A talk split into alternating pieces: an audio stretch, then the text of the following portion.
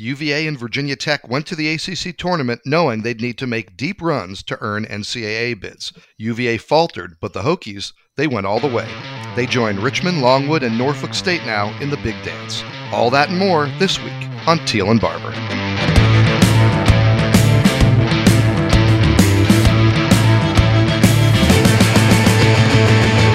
Welcome in to episode 79 of Teel and Barber, Richmond Times Dispatch, and Richmond.com's Virginia Tech, UVA, and ACC Sports Podcast. I'm Mike Barber, ACC beat writer for the paper, and joining me here, as he always does, the 14 time Sports Writer of the Year and the Virginia Sports Hall of Famer, David Teel. David, how are you, my friend? Good Monday afternoon, Mike. Day after Selection Sunday. Yeah, it's it should be. Uh, it's kind of like the, the day after New Year's or the day after any of those where you you need the extra day to recover from everything that went down on Selection Sunday. And this year it felt a, a little extra with the trip to New York, getting back from Brooklyn after covering. You and I were both there uh, in Brooklyn for the ACC tournament. Um, we had the added wrinkle this year of UVA not being part of the NCAA selection, so kind of hanging on until nine o'clock to to see the NIT field. But uh, we did. We, we did get to spend that week up in Brooklyn. And, and David, there was a lot of debate, um, you know, from, from different media members over whether or not it's a good site for the ACC to rotate the tournament to. I, I have my thoughts I'll share here in a minute, but but what's your take? Is is Brooklyn worth having in the rotation? Every now and then it probably is, Mike, and here's why. It's far flung for a lot of the ACC base. It is expensive. Those are, are those points are duly noted. But as an ACC fundraiser once explained to me about why the tournament was going to Brooklyn, he said it's not about how many people are in the arena, mm. it's who is in the arena. Translation not just ACC athletic directors, but ACC presidents and their development people, they like to court their New York based alums and donors. And what better venue to do that courting than college basketball's premier conference tournament? Mm-hmm. They really like it. Now, whether after three times in Brooklyn that has lost its shine, I don't know. I haven't revisited the topic uh, with this particular fundraiser. But I can tell you that is a primary reason this event went to New York. Yeah, it makes a lot of sense. It reminds me of some of these football caravans or practices, spring practices that teams take on the road um, for recruiting, right? There's, they want to be in those kids' area, in those kids' neighborhoods. It's the same thing with your big donors, right? Come to them, bring your product to them. Uh, I personally, I like the tournament being there occasionally. Uh, I would argue for every four years, so that every class, and I know if you're Duke with the one and duns, you don't really have classes anymore. But any three or four year player has a good shot of of getting to play um, in Brooklyn at least once. I, I, heard from a lot of kids this week from a lot of schools who were from New York and were happy to be home and playing in front of not just family, right? Because at this level, your family probably gets to come to games, but friends. Um, guys you went to high school with, right? The, the, girl maybe you wanted to date in high school. Like they pop into the arena w- when it's in your home city and I think a lot of kids like that. I thought a lot of players also mentioned guys with no ties to New York who had never been. And, they thought it was cool to, you know, yeah, be in an NBA arena for sure, and and but just to, to be in New York and to experience a little bit of that. They don't have as much uh, downtime and freedom as as maybe people sometimes think. So um, there is a ton of sightseeing getting done. But I think the chance to visit New York and, and play in in, in um, an NBA arena is still a really cool thing. Now, I say that all acknowledging that my my viewpoint is biased because I want to go to Brooklyn. you think? I want to go to Brooklyn every week for the food. I want to go for the pizza. I want to go for the pastrami sandwiches. I want to go for the cheesecake. I want to go for the bagels. In fact, I'm sitting here eating uh, a cream cheese bagel that I, I, smuggled the bagel down from from New York in my bag. So my bias is, is on the food front. David, did you enjoy some of the other aspects of New York aside from the basketball? Not really. Uh, it it was it was cold and windy. It wasn't great for walking, though. I trudged to the arena and back every day. I did one morning uh, venture down into Lower Manhattan and met a friend for for lunch and ha- had a good meal there. But otherwise, not not really. And I know I, I joined you and, and Gene Wang, our friend from the Washington Post, from for some New York pizza one day for lunch. But just in terms of wandering around and such, I prefer DC for the ACC tournament. I often tell people the story that in 2016 on semifinal Friday with the games at night, I just went out and walked around and I found myself down by the White House. And all of a sudden, I look up in the sky and here comes Marine One landing on the South Lawn to pick up President Obama. And I'm like, I'm not in Greensboro anymore. I mean, uh, to, to, to me, it, it, was such a cool moment. You know, I'm I'm there for the tournament, and, and, and that evening I'm I'm going to be courtside covering basketball. But I was able just to get out and about, and you stumble into something like that. It was like, dang, this is really really cool. Yeah, the only person who comes and goes to Greensboro by helicopter, I believe, is Jim Boeheim, and that's because he wants to get out so quick. So he's got the chopper waiting on the roof there of the Coliseum so he can get out of town. Uh, I have no objections to DC, which, by the way, is also a very good uh, food town. Uh, you could just eat at Jose Andres restaurants. I think there's four or five of them within walking distance of, of where we usually stay. Um, and have a great meal uh, experience in DC. And uh, Old Ebbitt Grill is one of my five favorite restaurants anywhere I've been in this country. So uh, I, I, would not fight you over uh, DC. I, would be I'd welcome that trip as well. And uh, but yeah, I, I, think also you're right about the weather in New York. And you know, uh, Gene Wang, who you mentioned, and I um, and Luke DeCock one day we, we did do some kind of just wandering and and, and walking and. Um, that allowed us to experience a little more of the, the street food culture, which I think is such a great part of New York. Uh, Gene and I found some some great dumplings and congee um, in our wandering, and, and things like that to me uh, make a trip a, a little extra special. David, it was a very special trip for Virginia Tech and their basketball program. Uh, to the victor go the spoils, right? So let's start with the Hokies and their first ever ACC championship. David, going in, I think you and I both felt like this team was playing well. They were clicking. They could make some noise, make a deep run. I think we had mentioned, you know, hey, this is a team that could get hot and go to the finals. I never crossed over the bridge to they could win it all. Did you, or, or were you pleasantly surprised by just how well the Hokies fared in Brooklyn? All along, Mike, I liked their bracket when the, the, the seedings were finalized. I just thought Notre Dame in the quarters was really a good matchup for Tech. Tech having beaten the Irish in Blacksburg early in, in, the ACC season, and I thought Notre Dame would have trouble defending the Hokies, especially on the perimeter, and that proved to, to be true as well. The one thing that gave me pause was how Virginia Tech closed the regular season with the loss at Clemson and I'm thinking, okay, maybe I'm maybe I'm overthinking this, and and they're not as good as I think they are. But you know, once they got past Clemson in that immediate rematch, and they were lucky to survive. You know, if Darius Maddox doesn't make that jumper at the horn in overtime, we're not having this conversation. They walk out of New York. They're home Wednesday night. They're in the NIT, and none of this storybook uh, stuff happens. But you're, you're right. It was an, an incredibly special weekend for this program.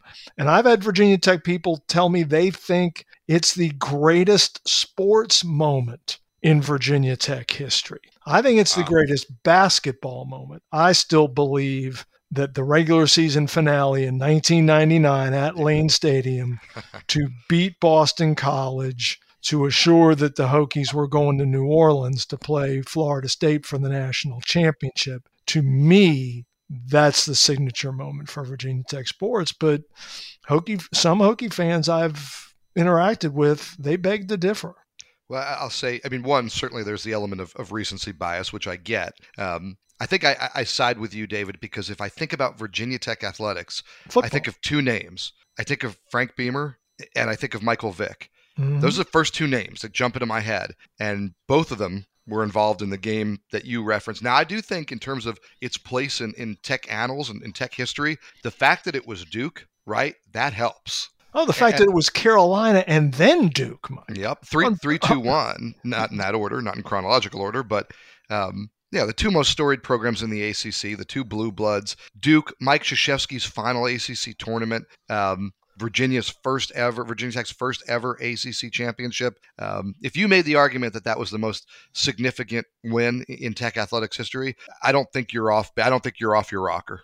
No, ag- agreed. And not only did they beat Duke, North, Duke in oh, North Carolina, Mike, you, you, know, you were sitting there right next to me. In the second halves of those games, they owned Duke in North Carolina. They they put their foot on the gas and it was absolutely remarkable.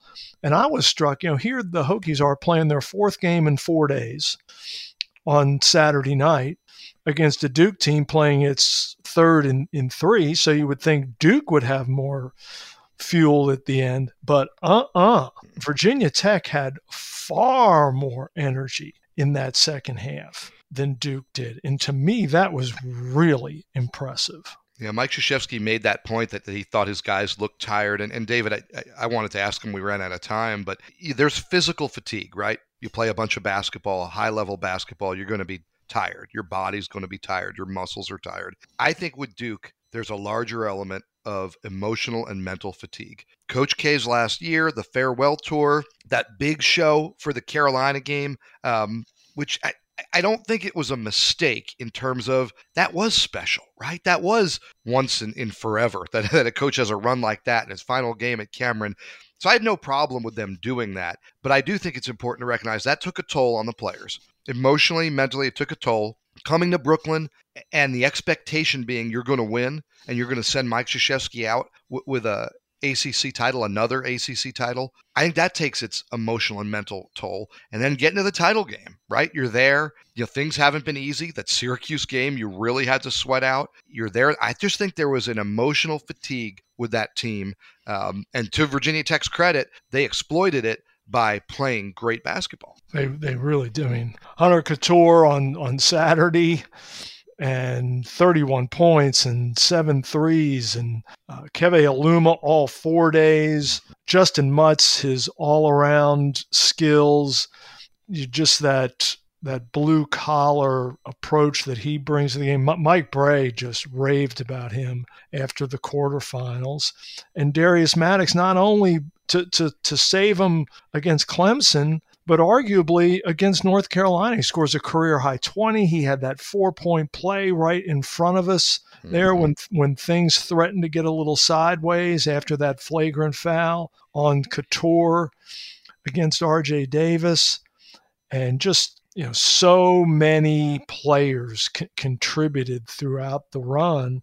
And in that regard, it's been a microcosm of the Hokies' rise from last place in the league at two and seven to ACC tournament champions. Yeah, and I think that you can't overstate what that adds to this story. Um, that they were 0 and 4 in league play, they were 2 and 7 in league play. People wrote them off, and rightfully so. I mean, I think we did, right? We, like we got to a point where maybe didn't write them off. Always thought they could rebound and be good, but win the ACC championship go to the NCAAs with everything that had gone gone sideways for them. To me, that adds so much to this story, to, to, the character of, of Mike Young's team, to the leadership of Mike Young, uh, to the leadership of Keve Aluma and Justin Mutts. And and you're right. You know, I, I know the fans got on him. We've talked about this, like, oh, why didn't he play Maddox more early? I think Mike Young brought Darius Maddox along at the right pace, right through just enough Adam, got him better, got him ready, and then when they needed him, unleashed him.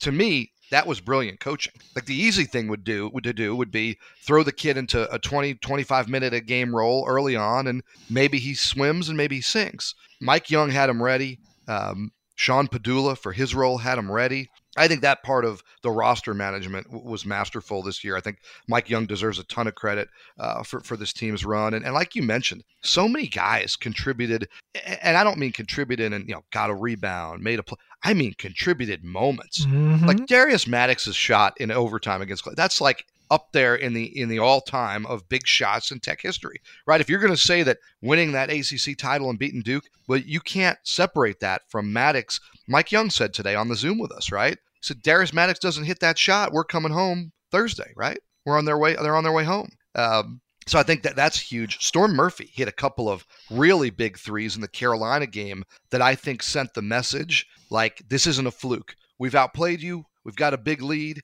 You're going to make your run. Well, we're good enough to stop that run. I, I thought Storm Murphy's shots against Carolina were huge. And then Hunter Cattoor.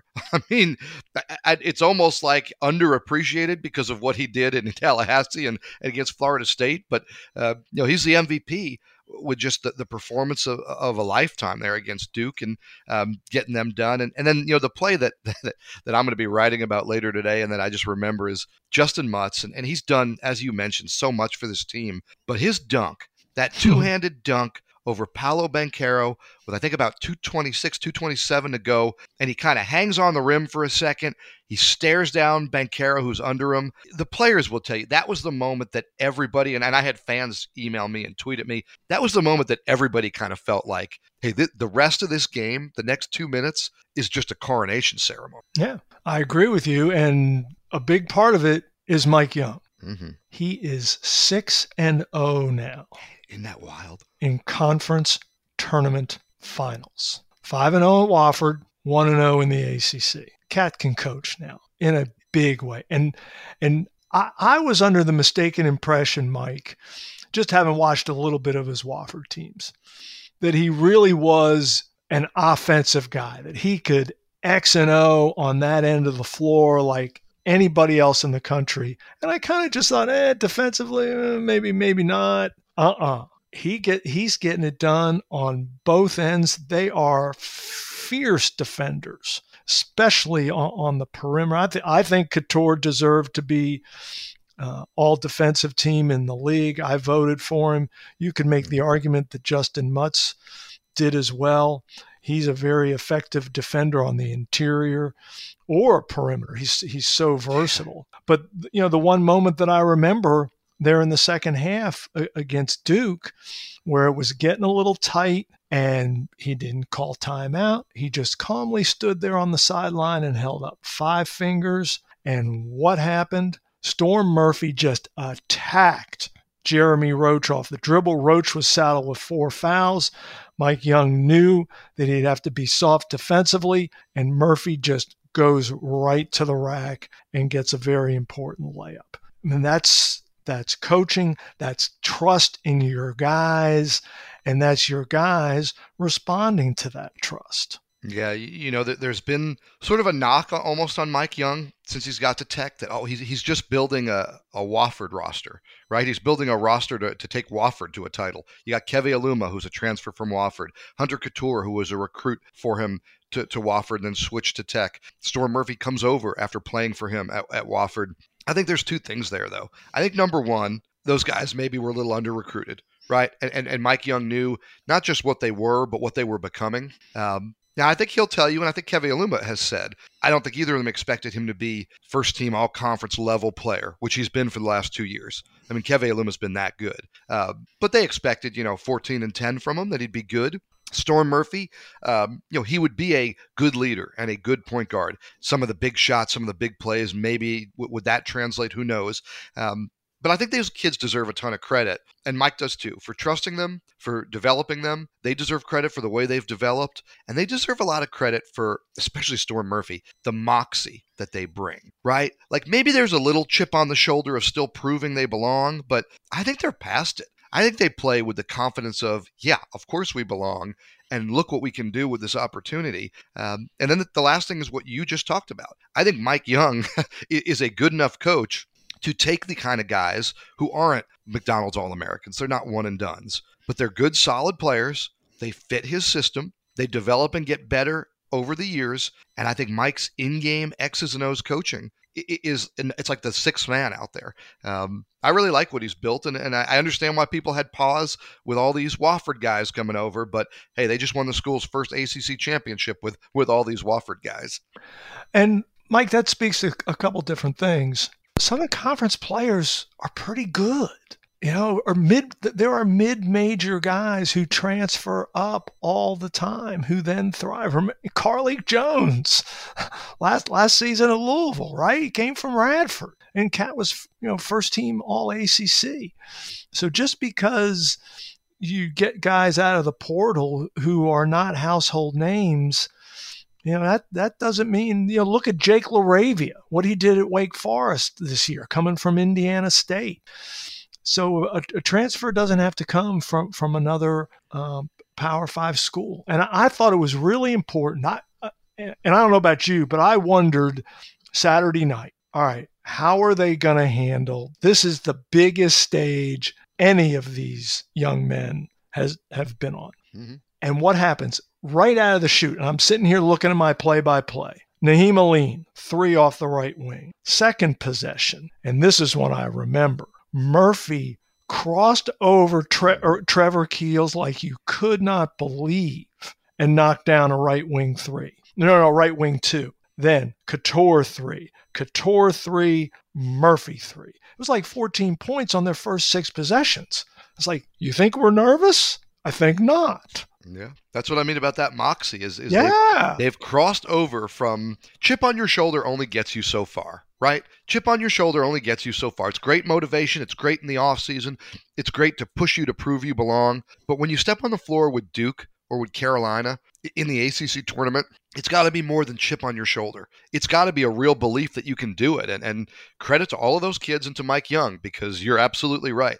Uh, from the opening tip in both of those games, you got the feeling like this was a heavyweight fight. These were two equal combatants, not some kind of David and Goliath story. And everybody loves the David and Goliath story, and you can make the argument because of, of Duke's talent that, that that's always going to be what it is. But watching it sitting courtside, it felt more like the heavyweight fight analogy, like they were going to go blow for blow, and then all of a sudden Tech turned it on, and, and, you know Duke was wounded, right, and they were trying to guard their ribs and, and slump into the ropes and, and just buy time, and uh, Tech took it to him, and, and, that made it all the more impressive to win in that fashion. Yeah, and, and Mike, it, it was almost as if it was coming full circle because I remember Virginia Tech's game at Cameron, where I think the final margin was, I, I forget what the final score was, but it was between 8 and 12 points. But Tech had really competed well against Duke. And I believe this made him, this dropped him to 0 and 2 in the league. This is in late December. And Mike Young's up there at the podium in the press room. And as he's walking out, he encountered Bucky Waters, the old Duke coach. Still sharp as a tack, bless his heart, he's in his 80s, but he comes to all the Duke games. And Bucky summoned Coach Young over, and, and, and Mike has a soft spot for the coaches who have come before him.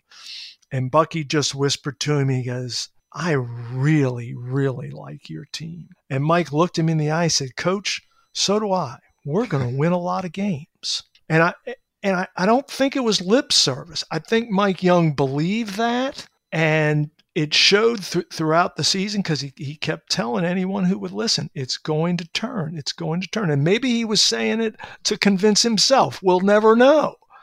but eventually it got through. And clearly, you know, if they don't win all four of these games, yeah. they, they would not have made the NCAA field. And that's an ACC problem that we can address, maybe even a separate podcast. But consider this, Mike Virginia Tech wins the ACC tournament they're an 11 seed in the bracket, which matches the lowest seed ever for an ACC champion. NC State was an 11 in 87. Mike Young as a Southern Conference champion at Wofford in 2019 was a seven seed.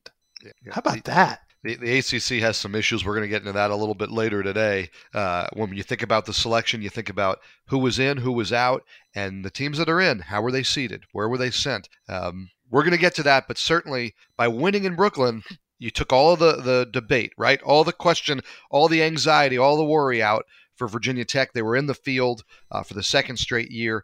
Automatic bid to the NCAAs. David, we got the bracket as we mentioned Sunday. They play Texas. Um, a 6-11 game out in Milwaukee. You're going to be there for that. Uh, Texas team coached by Chris Beard, who mm-hmm. uh, we got a little familiar with there in, in 2019 in the Final Four. Uh, what do you make of this matchup, and what, what are your initial thoughts on, on what Tech can do? I think it's a fairly decent matchup for Virginia Tech, Mike. Now, you have to be careful with momentum and how teams close and, and putting too much stock into it. But you're looking at a Texas team that's lost its last three games, including in the in the opening its its first game in the Big 12 tournament to TCU. Conversely, the Hokies are off a four game run in Brooklyn. So does that, you know, Virginia Tech's going to come in there? I, I, I, don't know. And I do know that and as everyone does, that Chris Beard is a defensive mm. master. I mean, he's he's Tony Bennett level when it comes to to scheming defensively, and he'll need to be at his best against Mike Young and the Hokies. Yeah, I thought uh, UVA point guard Kihei Clark actually said something I really liked to me when we were talking about momentum. And uh, basically, I was asking, you know, does it matter? They had been playing real well at the end of the season. Does momentum matter? And he basically said, heck yeah, momentum matters. Not for all of the stuff that sports writers get caught up in, but what does momentum mean? Momentum means you've been playing pretty damn well. yeah. That's what matters, right? So, does it matter that Virginia Tech has won these games? Had they lost a close one somewhere in there? Is that you know the, the deal breaker? His point was if you're playing at that level, where you're winning night in, night out. And for Virginia Tech, four in a row uh, with that kind of competition, yeah, momentum matters. Sure, you feel good, and sure, you got the, the juju and all that kind of stuff going, but it means you're playing good basketball. And uh, that's what you need to do. And David, for the week, they played the best basketball in the ACC, which brings us to this week's edition of Take It or Leave It. Thank you, Mike. After beating the top three seeds in Brooklyn, Virginia Tech is the best team in the ACC? Let's start with David. I'm leaving that one. the best team in the ACC is still the team the Hokies beat Saturday night in Brooklyn. Now, whether Duke is emotionally spent here at the end of Mike Krzyzewski's farewell tour, I do not know. But I do know that that squad, when you look at who takes the court, is the most gifted team in the ACC. And when playing its best, the team that beat Gonzaga, the team that beat Kentucky, the team that won the ACC regular season outright, that's the best team. All right, David, thank you. Mike? I'm going to go with the Hokies, David, and here's why. Duke is the most talented team. There's no question. Um, their their guys should be able at any moment to, to break a, a, slump, a dry spell by getting to the basket. They should at any moment be able to clamp down and get a stop. Maybe it's emotional fatigue. Maybe they haven't come together. Maybe one or two of these one and duns are, are closer to done than they are to their one.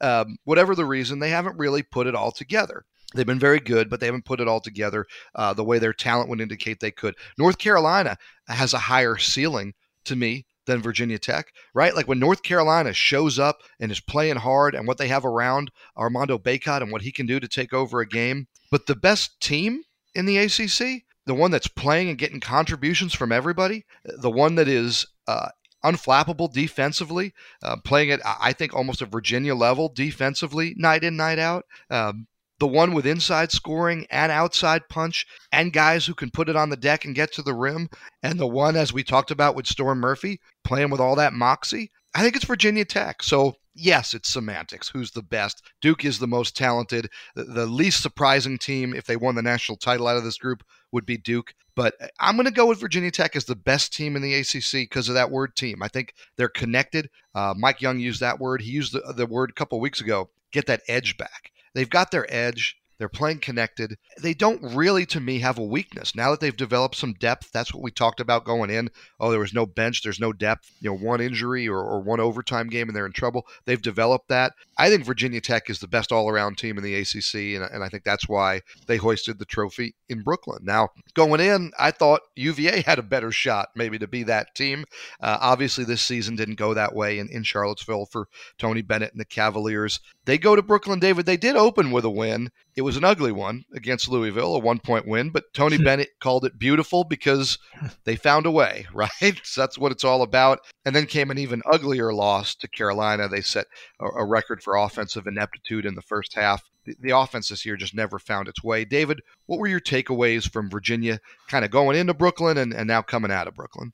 And you, the, the Louisville game, Mike, almost foreshadowed the the quarterfinal against North Carolina, and and whereas as soon as the bracket was determined, I liked Virginia Tech's half. Mm-hmm. I thought Virginia's was really suboptimal. In fact, a buddy of mine who's a huge Virginia fan, he DM'd me immediately after Carolina beat Duke at Cameron yep. to to sew up the third seed and said this result is not good and he was right because Carolina is a bad matchup. Absolutely. For for UVA, and we saw it at the Dean Dome earlier this season when Armando Bacot went 29 and 21, if memory serves, the first 2020 game against the Cavs since Tim Duncan a generation ago. And you, you just got the feeling that, yeah, Virginia's going to get past Louisville, but it's going to be a roadblock against the Tar Heels. What we didn't realize was that that roadblock was going to be so incredibly unattractive and unappealing. Yeah, that, that 13 point first half was just that was grim. Yeah. You know, I've never seen a game quite like this where one squad shoots 38%. I mean, they're struggling and they're ahead at halftime by 20. That's what Carolina did. Shot 38% in the first half and went to the locker room up three touchdowns. You ever mm-hmm. seen anything like that? Well, David, if you go back, we've seen it with Virginia in their non-conference games. Oh, okay. Where their defense, right, not the same thing. Not on this stage. This is supposed to be more even. We've seen Virginia do this in some non-conference mismatches where the defense is just stifling, and you're wondering, are they going to get to 20 points at halftime? And then you look up and you realize at the other end, Virginia hasn't been very good offensively, um, but the defense is just so much. Now, I think Carolina's defense was very good in yeah. this game, but Virginia certainly has struggled offensively all year. And, and like your buddy, I think your, your buddy was astute to point that out. I thought the second biggest loser when Carolina pounded Duke in Cameron was Virginia. Yeah. Because it would have been a matchup with Miami, Miami. who they twice. Mm-hmm. Um, that is a good matchup. Miami's a good team, and Miami reached the, the, the semifinals. That's a good matchup for Virginia. Carolina, a bad matchup. So yeah, they didn't get a break, that being said, you got to do more, right? You got to play better than that. And, and, and, like I said, the offense just never found its way this year. Jayden Gardner was was very good. Armaan Franklin was very disappointing. Um, Kihei Clark was Kihei Clark, right? He, he had moments where he could take over. He made some clutch shots, but he's not a dominant scoring point guard. That's not his game. Uh, next up for the Cavaliers is the NIT and they're actually going to host Mississippi State, even though Mississippi State is the third seed in, in their bracket. Um, the Bulldogs have some renovation going on at their arena, so uh, Virginia gets to host. David, if you're Tony Bennett, what do you want to get out of playing in the NIT? Experience, postseason experience, further postseason experience. Some of these guys already have it. Um, what I, I would present a history lesson to, to this team, and it would be aimed at those who are coming back and I would take them back nine years to mm-hmm. 2013 when Virginia finished 11 and 7 in the ACC, but did not make the NCAA tournament field. Went to the NIT, and then the following year, ACC regular season and tournament champion reached the Sweet 16 in Madison Square Garden mm-hmm. against Michigan State. Something something like this. It's it's a disappointment but it's not, you know, a bottoming out. It's not like you finished in 10th place in the league and you're below 500. You just weren't quite good enough to get into the NCAA bracket. This can be a stepping stone. This can be motivation. Sounds like you got the, the makings of a column in your notebook there. But yeah, you're 100% right. I, I think that if I'm Tony Bennett, and he always talks about, hey, what program in America can better talk about? Sometimes you have a setback but you can use it to fuel what's coming, right? I mean, UMBC to the national championship, that's never going to be outdone. So for this group, it's like, hey, you get your, your UMBC light, light, light, super light. you, you, had a little bit of a dip. You ended up in the NIT. Go play well, go get some momentum, go get some experience, and make that part of your journey for what you're going to become. Uh, no coach in America sells that message better than Tony Bennett, uh, and no program has more experience with it than Virginia. Um, Go back to when they lost in the Elite Eight, uh, you know, to Syracuse, right? And, and and I'm sitting there courtside booking my plane and hotel for the Final Four, and then it unravels. Those can be moments that derail your program, or they can be moments that push you on and along the way, further, further, further. Um, and I think you're right. I think that's what Virginia needs to do with with this matchup with Mississippi State. Uh, if they get through to potentially the lowest scoring game in, in NCAA history when they face North Texas, uh, boy, that'll be that'll be something to watch. Hopefully from afar.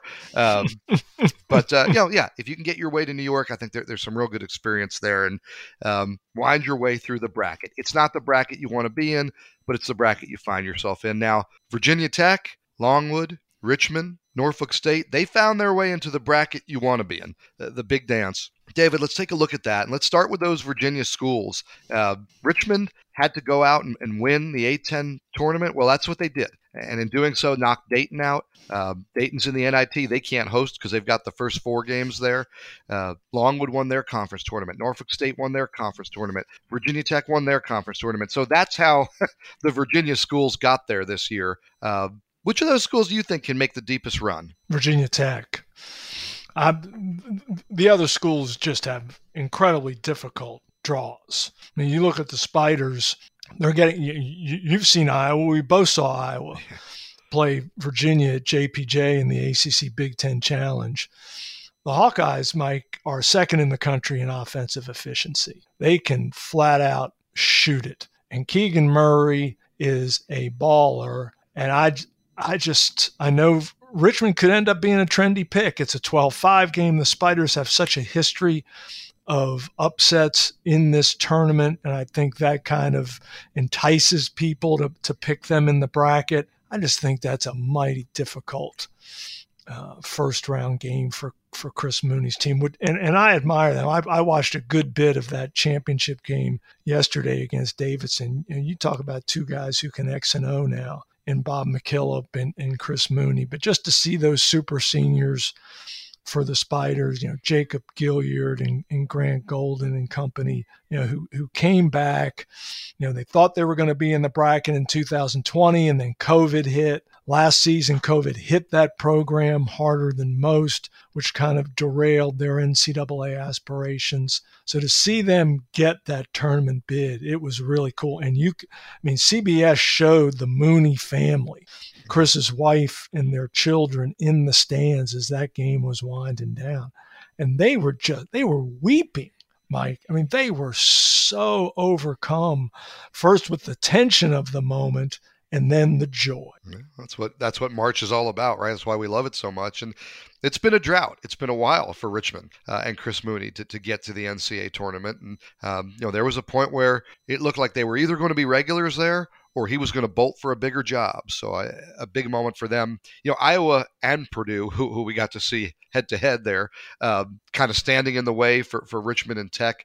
Um, I think that's tough. Um, we talked about the Texas matchup, but I think you're right. I, th- I, think the Hokies. I just think the Hokies have the most firepower, right? Yeah. Uh, if I ask you of those teams, who's the best team? Well, it's Virginia Tech. So I, that's why I think you know Longwood's going to be interesting because they're such a great story, and you know I I'm gonna I'm gonna go with them to Indianapolis. I'm gonna talk to some of their players this week. Talk to some guys out there. I know they're going to tell me, hey, we're not just happy to be here, right? We're here to compete, and that's the right attitude. But I mm-hmm. hope at the same time I hope that they're happy to be there because oh. because it's super cool and it's a super accomplishment. And Norfolk State too. When you when you do it, you know people say, well, somebody's going to win that league. Somebody's going to. But all the other teams in the league wanted what you have, right? And Longwood has it, and Norfolk State has it. So um, yes, you play to win, and no, you're not satisfied just to be there. But please be happy to be there because it's it's a tremendous accomplishment. Oh, 100%. And, and, and they have all the pressure too. Those are one bid leagues. And no, both Norfolk State and Longwood won those regular seasons. And now it used to be, what did that get you? Nothing. But at least now, as the regular season champion of a, of a conference that is only going to get one NCAA bid, if you stumble in your league tournament, you are assured of participating in the NIT which is really, really cool. I'm glad they instituted that. But Norfolk State, I mean, poor Spartans, not only do they get the reigning national champion Baylor Bears, uh, they get them in Fort Worth in their home state, whereas Longwood gets a, I think, a pretty respectable seating as a 14 then draws to me yeah. a baffling three seed. Tennessee just won the SEC tournament. The SEC is arguably the best league in the country. Tennessee wins that tournament and yet doesn't move up to the two line. That to me was one of the biggest surprises of the bracket last night. And there the Vols are uh, in in Longwood in Longwood's yeah. way.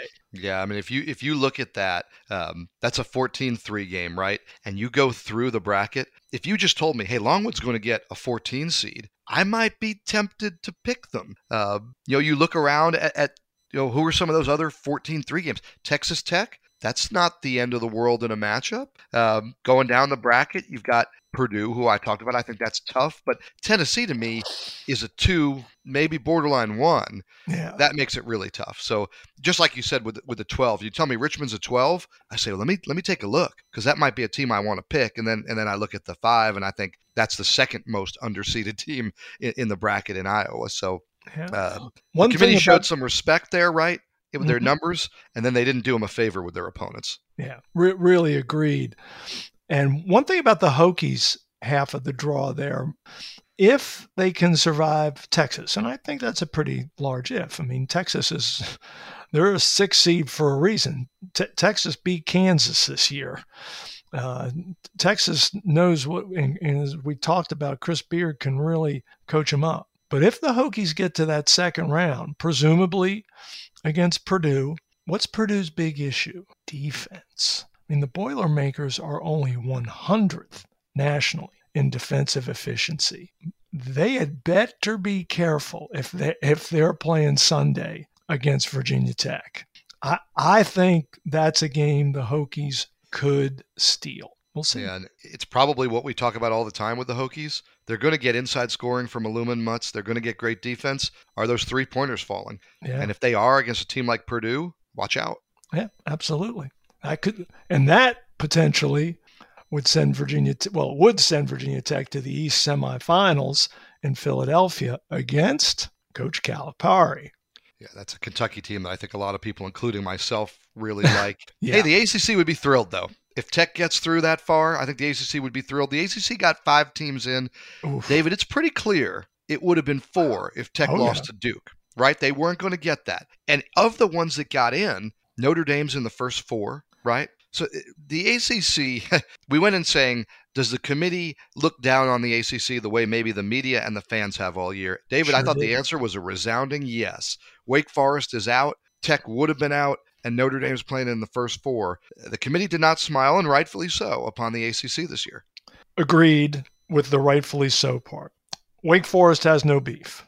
You play a non conference schedule that's ranked in the 340s nationally, and you're a Power Five school. That's what's going to happen if you're borderline NCAA tournament. Now, I don't fault Steve Forbes for that.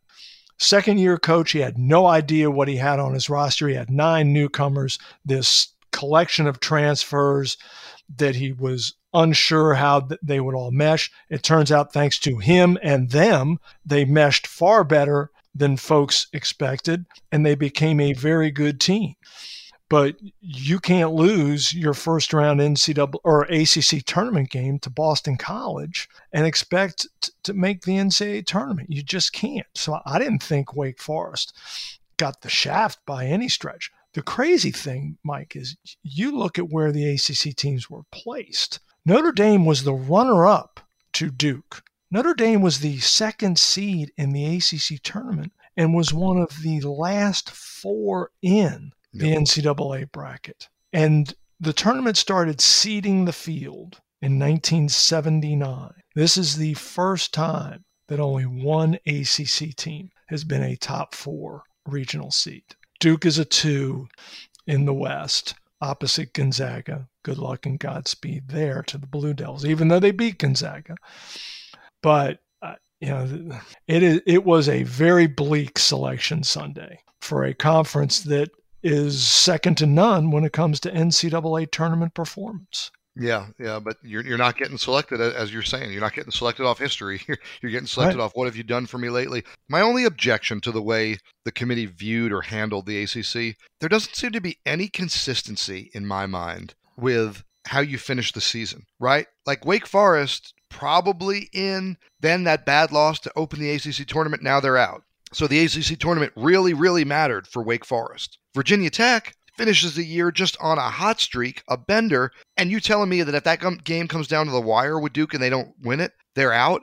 There's an inconsistency there in terms of, you know, does it matter what you do in your conference tournament? And I think that needs to be maybe in writing, right? Maybe in stone, kind of hammered out a little more. How important is it? What you do in your conference tournament, how you finish. Certainly, getting upset in your conference tournament shouldn't throw out a whole year's worth of work. You made the point. Wake Forest, they were iffy already, even though the numbers look, they were iffy already. Um, Virginia Tech, the way you finish. Doesn't throw out a whole year's worth of work, but man, I mean, we're not talking about the last week of the season getting hot. We're talking about the last month and a half. Um, I'd love to see that firmed up a, a, little bit more maybe in the future. David, how about your overall impression uh, of the bracket and um, not some of this nitpicking that I'm doing with the seeds I don't like and the value, but who do you like? Well, who are some of the teams that um, either from a high seed you think can get it done or, or, from a low seed that you think can make a run? Well, first of all, to your point, Mike, about how you, you close the season, time was when that was important. In fact, a team's record in the last 10 games would be listed right. on its team sheet that each committee member had on it on his laptop, his or her laptop. That's no longer the case. In fact, when you look at a team sheet, the games are not even listed in chronological order. That bothers me. They are they are grouped by the four quadrants mm-hmm. and you'd have to be Dustin Hoffman in Rain Man to somehow organize those games chronologically in your head. It, it's impossible. So so truly how you finish the season as opposed to how you began the season, it does not matter right now. And that's just the way that the basketball committee has decided to play this. So unless those team sheets get changed, there's really no way. Now, that doesn't prevent a committee member from saying, hey, guys, right. look, Virginia Tech has won 12 of its last 14 games here. The Hokies are really playing well. How about we, we kind of wake up here and notice that? A committee member can certainly say that, sure. but the data point is not in front of them. But David, you know this. Th- that reminds me of can I can I go to the voting poll, the polling station on election day, and write in a candidate? Absolutely, I can. And can I have talked to my friends and, and other voters about? Sure, I can. But if you're not on the ballot, 99% of the time you're not winning. And so that data point to me is not on the ballot. And the thing I don't get is go on any roster for any college team. You can sort it by jersey number, name, hometown. It seems to me the NCAA ought to be able to put together something where you've got your games broken up by quad, and then you can click on something and say, what order did these come in? So you can see the progression, you can see the trend. You can see a team like Virginia, and I'm not saying that Virginia belonged in the NCAAs this year, they didn't, but you can see their improvement. You can see the hot finish for Virginia Tech.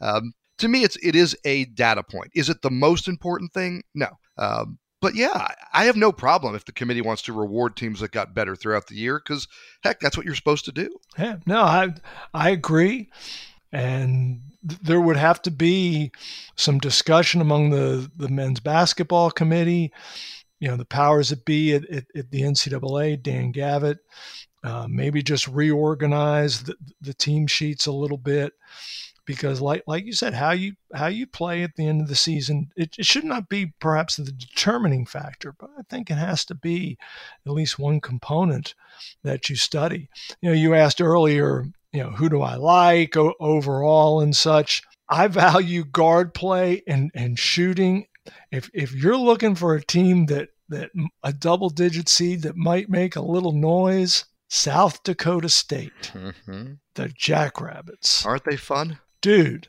44% three point shooting is a hell of a game. That's what they shoot on the season. It's insane. They've played 34 games and they're shooting 44% from three. And that they draw Providence in the opening round. And Providence had a great season and was especially strong early for a long time there. You know, the Friars were coasting along with, with, with two losses, but they staggered at the finish, which is why they end up on the four line rather than higher. And I just, man, I, I looked at that and I'm, I just thought to myself, hmm, when I fill out my bracket, and and that has some potential impact because that's the game opposite Iowa and Richmond. Mm-hmm. If on the off chance the Spiders upset Iowa, they could be playing South Dakota State in a 12-13 game for the right to get to the Sweet 16 in a presumed matchup with uh, Kansas, top seeded Kansas. Yeah, it could could be a, a lot of fun, and um, I think this is going to be one of those years, at least for me, where the, the teams from the battle tested conferences, and I mean this year the Big Ten and the SEC, I, I give them a. I just think they're, they're going to be the cream of the crop. Kentucky's a team I like going into this. I think this is one of those years where they had a bunch of talent and it came together and, and I think that team looks really good. I, I think what Calipari is doing there has a chance to be special. But I like, you know, Iowa. I like Purdue. I like Wisconsin. I like these teams that have been through that that ringer this year. Uh, maybe because it's a little more wide open and there isn't that one team you're chasing. It, it just feels like an even fight. And I know what those guys look like in a fight because we've seen them do it for a year. True. And, and let's not forget, and I don't have the exact numbers, but every year there is a team that comes out of that first four and then makes some noise. Is it your alma mater? That's is it nice. Indiana? Is it Notre Dame? Is it Wyoming? One of those four teams is going to turn around and beat someone in the main bracket. Yeah, I think you're right. And, and man, if, if, it was just about offense, I think I'd take Notre Dame. But mm-hmm. you got to play defense too, and that's that's been their issue all year. And um, you know, Rutgers has proven they can beat anybody, right?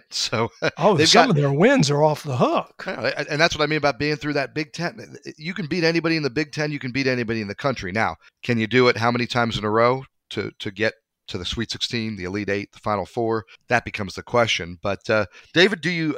I don't have my Final Four done yet. I haven't filled out my bracket. Do you Nor have a feel?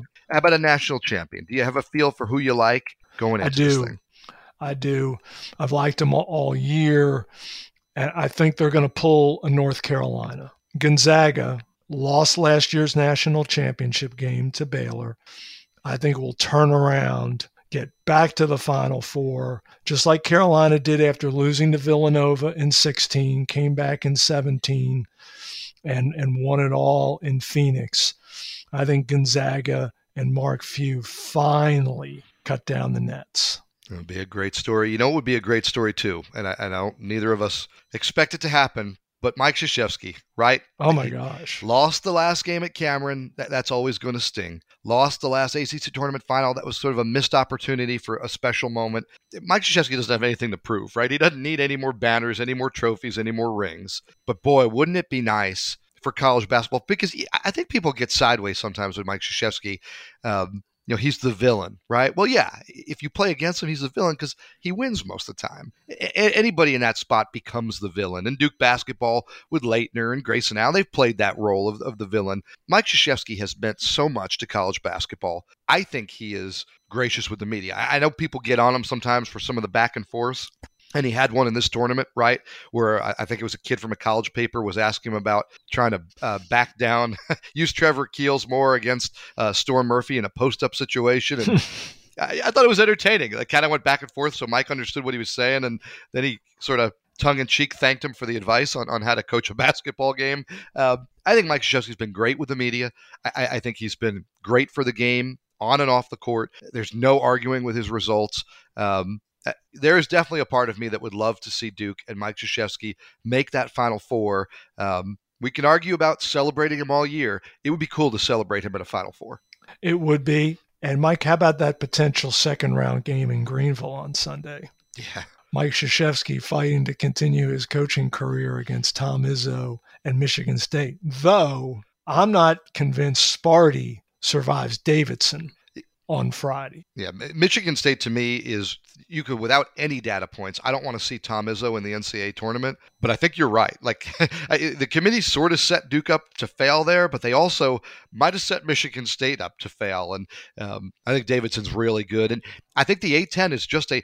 And I know that VCU didn't didn't get in, Dayton didn't get in. Those are good teams right? Mm-hmm. And, and they deserve to be in the conversation. I, I think what happened was fair the, the, way it shook out, but yeah. um, I think if you if you did what Davidson did in the A10 this year, you were tested. Uh, you did battle, and, and that's definitely one of the games I'm most looking forward to to watching. I hope you all are looking forward to some March Madness. I hope you enjoyed today's show. Thanks for listening. You can subscribe to Teel and Barber on Apple Podcasts, wherever you find your favorite pods, and please consider supporting local journalism with an online subscription to the Times Dispatch. You can find special promotional offers available at richmond.com. Today's show was produced by Dean Hoffmeyer Teel and Barber is a podcast of the Richmond Times Dispatch and Richmond.com. For David Teel, I'm Mike Barber. Thanks for listening. Be healthy and safe. Good luck filling out those brackets, and please join David and me again next time.